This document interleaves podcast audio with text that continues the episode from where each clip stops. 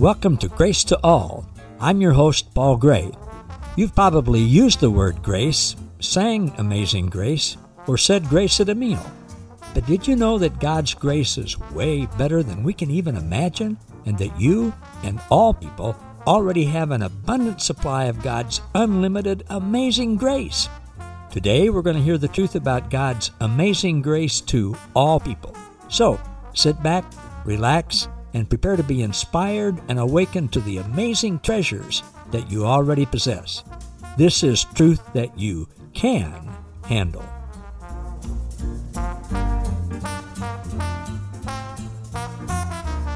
Welcome back, everyone, to another edition of Grace to All with Paul Gray. And I know that many of you heard last week's interview with my friend Lydia Dutoit, and I know you've been eagerly awaiting this one as, as I have too. I won't go into your introduction anymore. I'll just say hello, Lydia, and welcome back. You. Thank you so much, Paul. It really is great. It's wonderful to be able to share words and um, they don't just remain words, they become life. Isn't that wonderful oh, to be participating yes in life. It is most, most wonderful, especially in this very strange time we are living in, where people yeah. are. It is. And, you know, I go back to my roots, Lydia, and I was when we were just visiting offline. I, I uh, grew up down in what we call the Ozarks in Missouri, in the middle of the United States, hillbillies, you know. And I spent a lot of time on my grandparents' farm. They didn't have electricity or running water until I was in. Uh, we got electricity when I was in grade school and running water when I was in high school. And my grandmother had chickens, like a lot of chickens, and uh, they lived off the land. They farmed and hunted and trapped and fished, but they always had the chickens. And I would go with her to gather eggs, and uh, and then we'd clean them off, and then we would take them into town once a week and sell the eggs and vegetables and fruit and produce and things. Then we'd have the money to go to the store to get you know clothes or or whatever else we needed. And I spent uh, so much time with her a long ways away from, uh, it, was a dirt road. It wasn't even a gravel road, but uh, just the um, serenity there, the peacefulness, the, uh, we called it going out home. It, w- it was, uh, it was at home. And what you mentioned offline with, you know, the, a chicken, a mother hen sitting on an egg, just contented and, and being there and knowing that I would assume in some way, knowing that she's bringing about life uh, to come into this world. And that seems to be a little picture of what it's like with you and Francois and in your home up in the mountains. Tell us a little bit about that and how, how God speaks to you there and how that's uh, affected translations and writing and things like that. It's quite a, a miracle how we got here but it's a too long story. It's just a wonderful, wonderful, for 15 years traveling into Africa and then I don't know how many years into America. Francois realized that he would never finish the translation had we continued the way we did. And it was like the Lord said, I'll make a way for you. I'll make a way. Just create space. And we were driving from a wedding in the middle of the country and driving past Oudtshoorn and Francois said to me, Do you remember there was a beautiful little spot that we wanted to visit once about 13 years ago? I think it's in the mountains. And he was pointing there, but we will have to go back and turn around and then get to this road or whatever. And he said, Wait, here's a gravel road right in front of us. Here's a gravel road. And he just took it. And that road brought us straight to this farm. really? and yes, it was just so amazing. And when we got here, we just knew it's. I want to say that sometimes people say to me, I don't know what to do, what, what I don't want to miss God, what direction to take. I say, What is your heart's desire? That's a safe place to go to. And really, if I think of what happened here, that we landed up here, it was, I mean, we love animals. We lived and worked with animals. Francois walked for years in the bush. We had a safari business with elephants and lion and everything, raised the kids up. And I remember once we were walking with the kids because we didn't have electricity to the camp next door because there was a washing machine and I had the washing on my head and I'm going to quickly do the washing because we're getting guests. And we walked into a big herd of elephant and the guide got such a fright. He ran away so I was here with the kids, and I thought, oh Lord, and we sort of reversed into the mountain and found our way back to the other house where I could do the washing. Anyway, sorry. So we were raised, the kids were raised with animals and nature. I was raised in nature, and it's been our heart's desire. And so the Lord said, You know what? I'm going to bring you somewhere very special, and it's in the heart of nature, so that that beautifulness that we so enjoy and, and we can revel in it.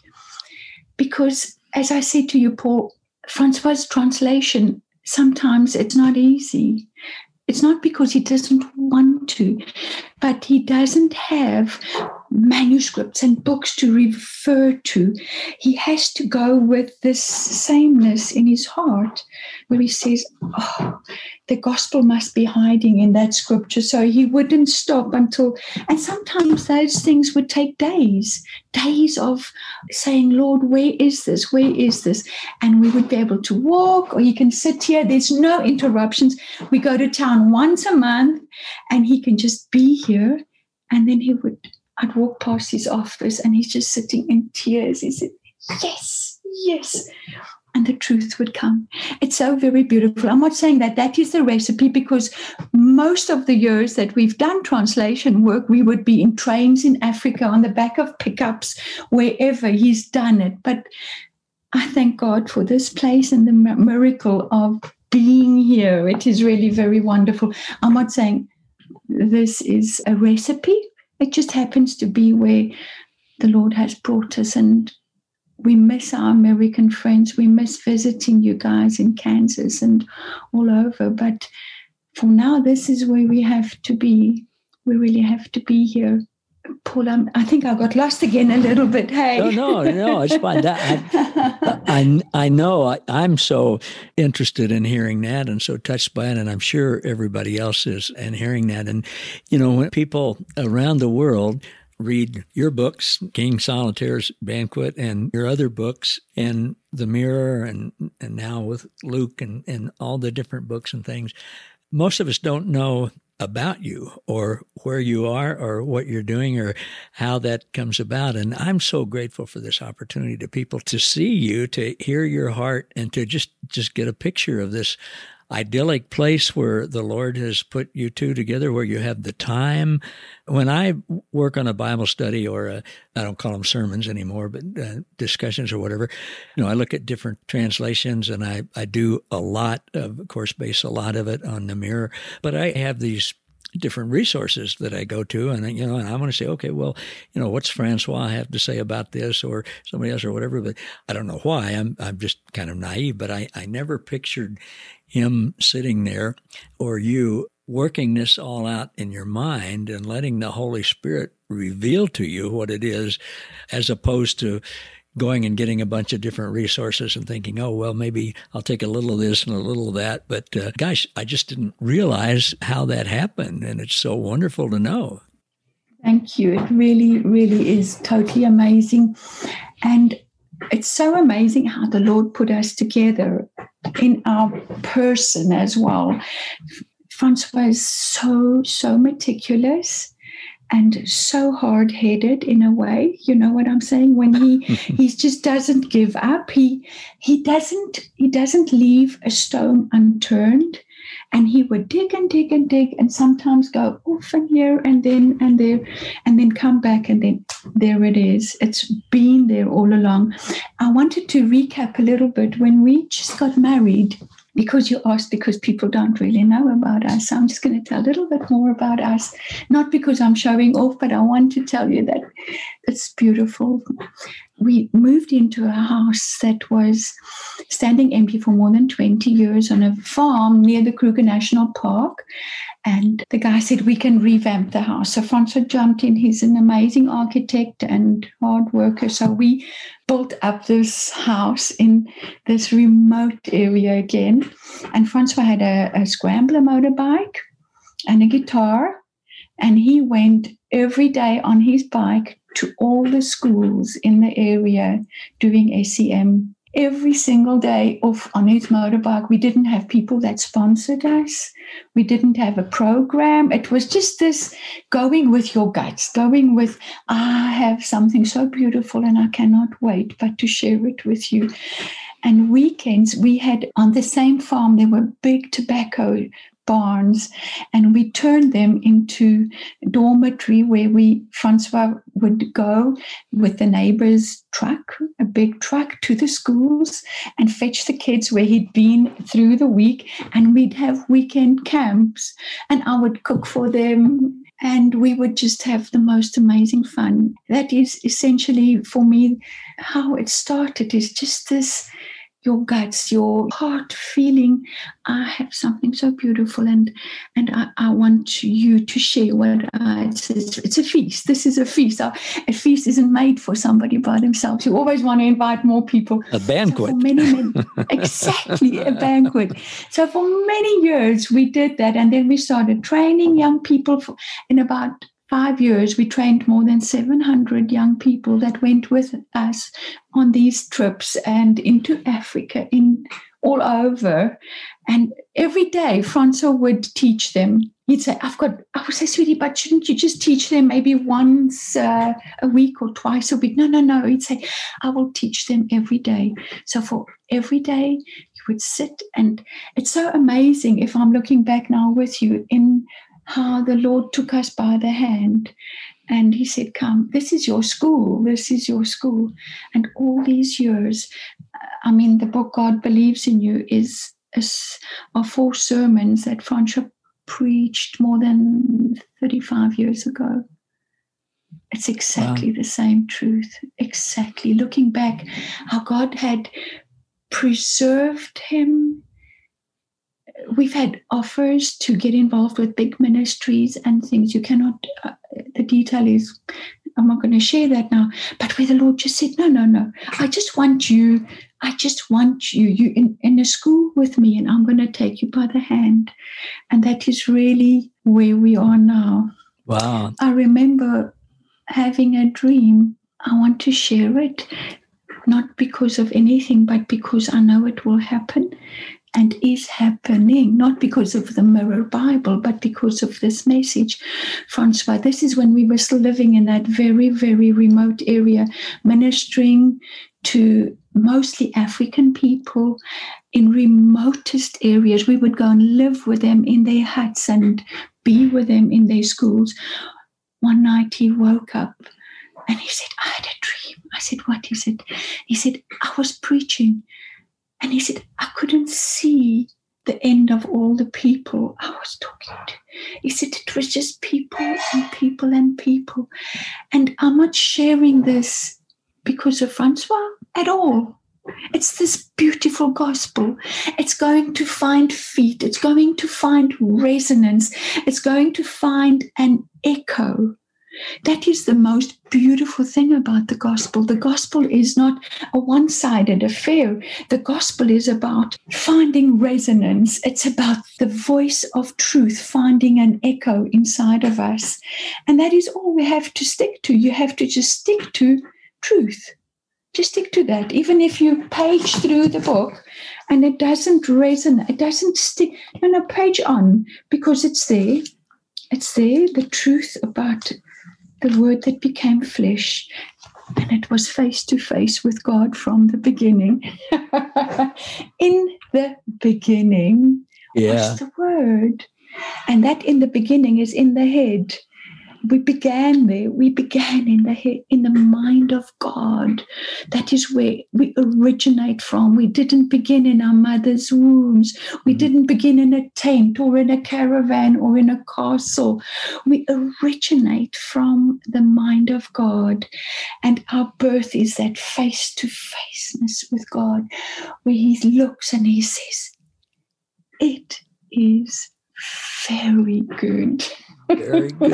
Oh, Isn't Lydia, that the most beautiful? Oh, it is. You know, I think of that literally every morning. I picture, I call him Papa and Jesus and Holy Spirit. Sometimes use Paul Young's word Sarayu the, that he uses in the shack, but I, I picture them before creation, before the foundation of the world. Of course, that was before time, above time. Time didn't exist, but for our purposes, I, I picture them just being at home, as we talked about, and saying, okay, today we're going to create Lydia Dutoit in our mind. And here's what she's going to look like, and here's what her desires are, and here's what her talents and abilities are. And, and I just picture them taking that time with me and then re- with everyone, taking that time as long as they want, as much time as they want, and just focusing their intention on creating us in their image and their likeness and exactly what we will be like and us knowing them in the spirit uh, before we ever come to earth. And I just sort of let that wash over me for a while before I come out of my uh, study and, and go out and, and do my different things. Just, just thinking I've always been at home with them. They've always been at home with me they knew me. Uh, people might try to say, well, you ought to be more like this or less like that or whatever. And this is who they made me to be. I'm, I'm going to relax and rejoice and be glad in it. And it's just so wonderful. It's wonderful. It's so important for us, even in raising our kids, to be conscious of that, that this little being that I have in my care now is not the product of my smartness or my education or whatever. This is a gift that began in God. And if I can understand that, I would want to create space for the very life of God that is invested in this being to be manifest. It does not need to be orchestrated. You know, I, I remember the one day the Lord showed me a pretty little picture of a, a little vegetable garden and the rows, you know, the built up rows, and at the end of the row was the stick with this little packet for the seed, you know, carrots or whatever. He said, that packet is it for the seed or the farmer? Obviously, it's not for the seed because yeah. the seed knows it needs no instructions. That is mm. the most wonderful thing about raising our kids. It's more a reminder of our beauty, our integrity.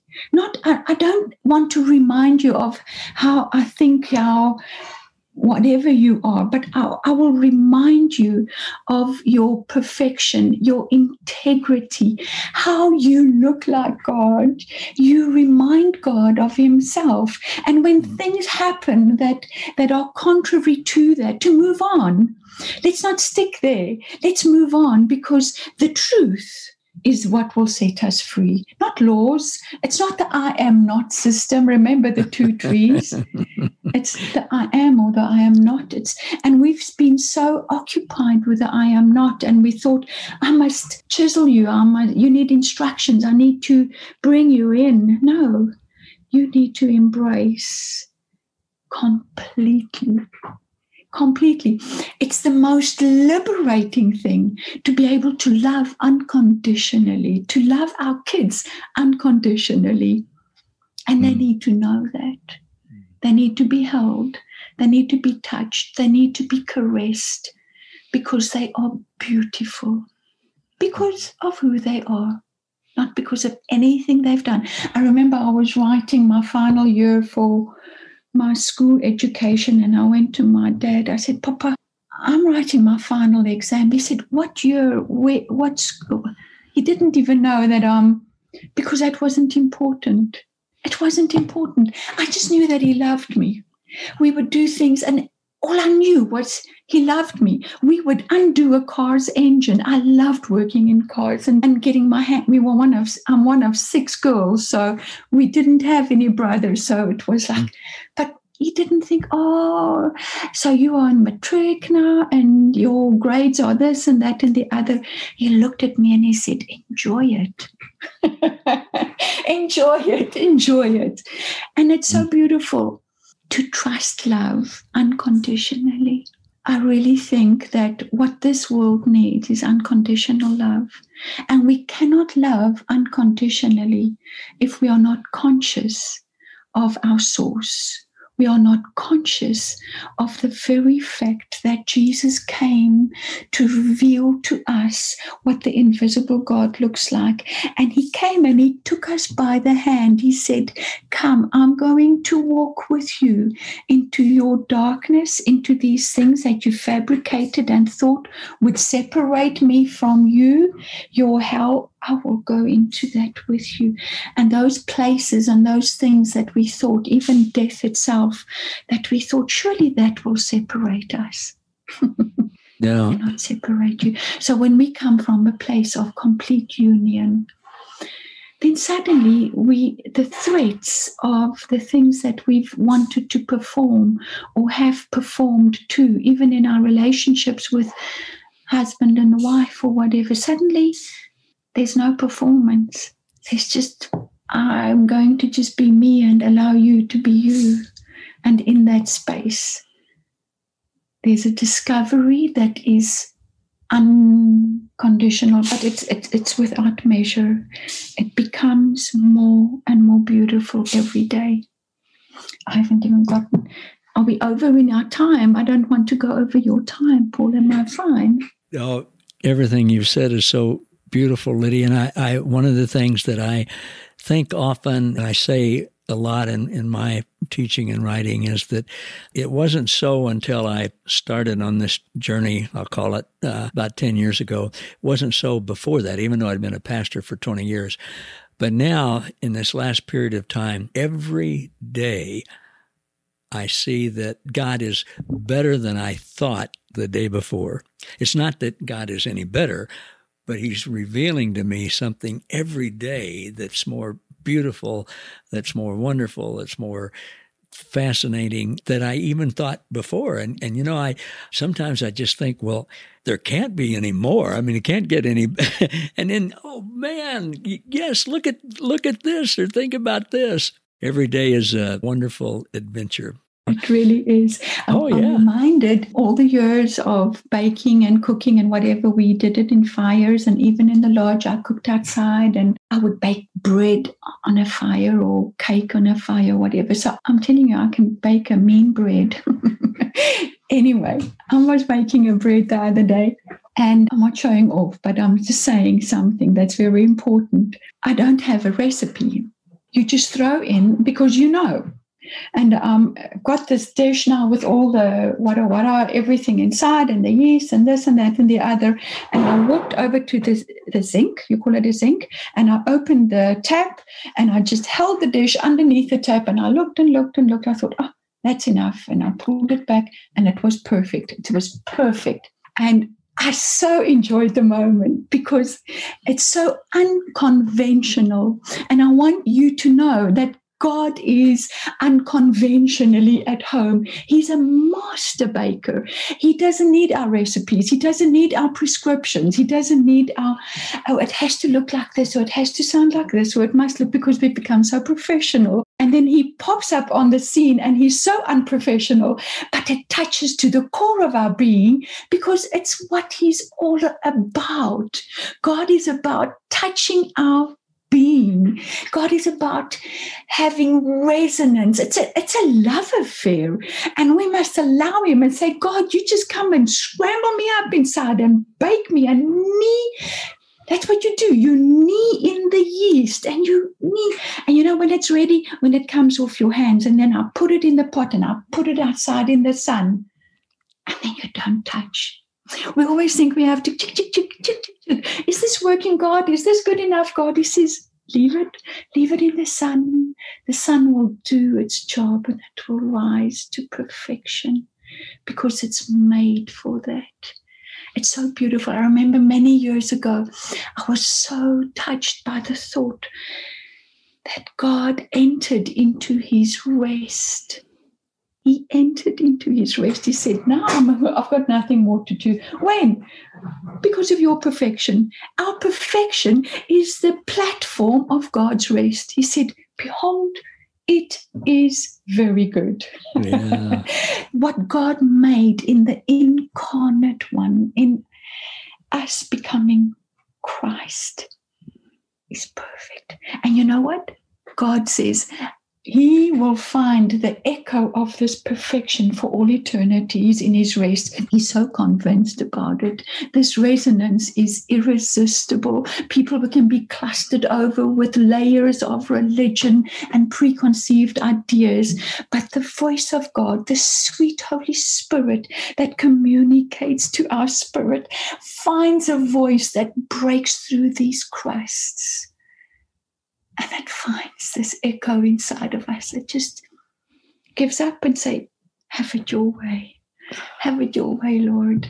It's irresistible. I challenge all our viewers allow God to love you.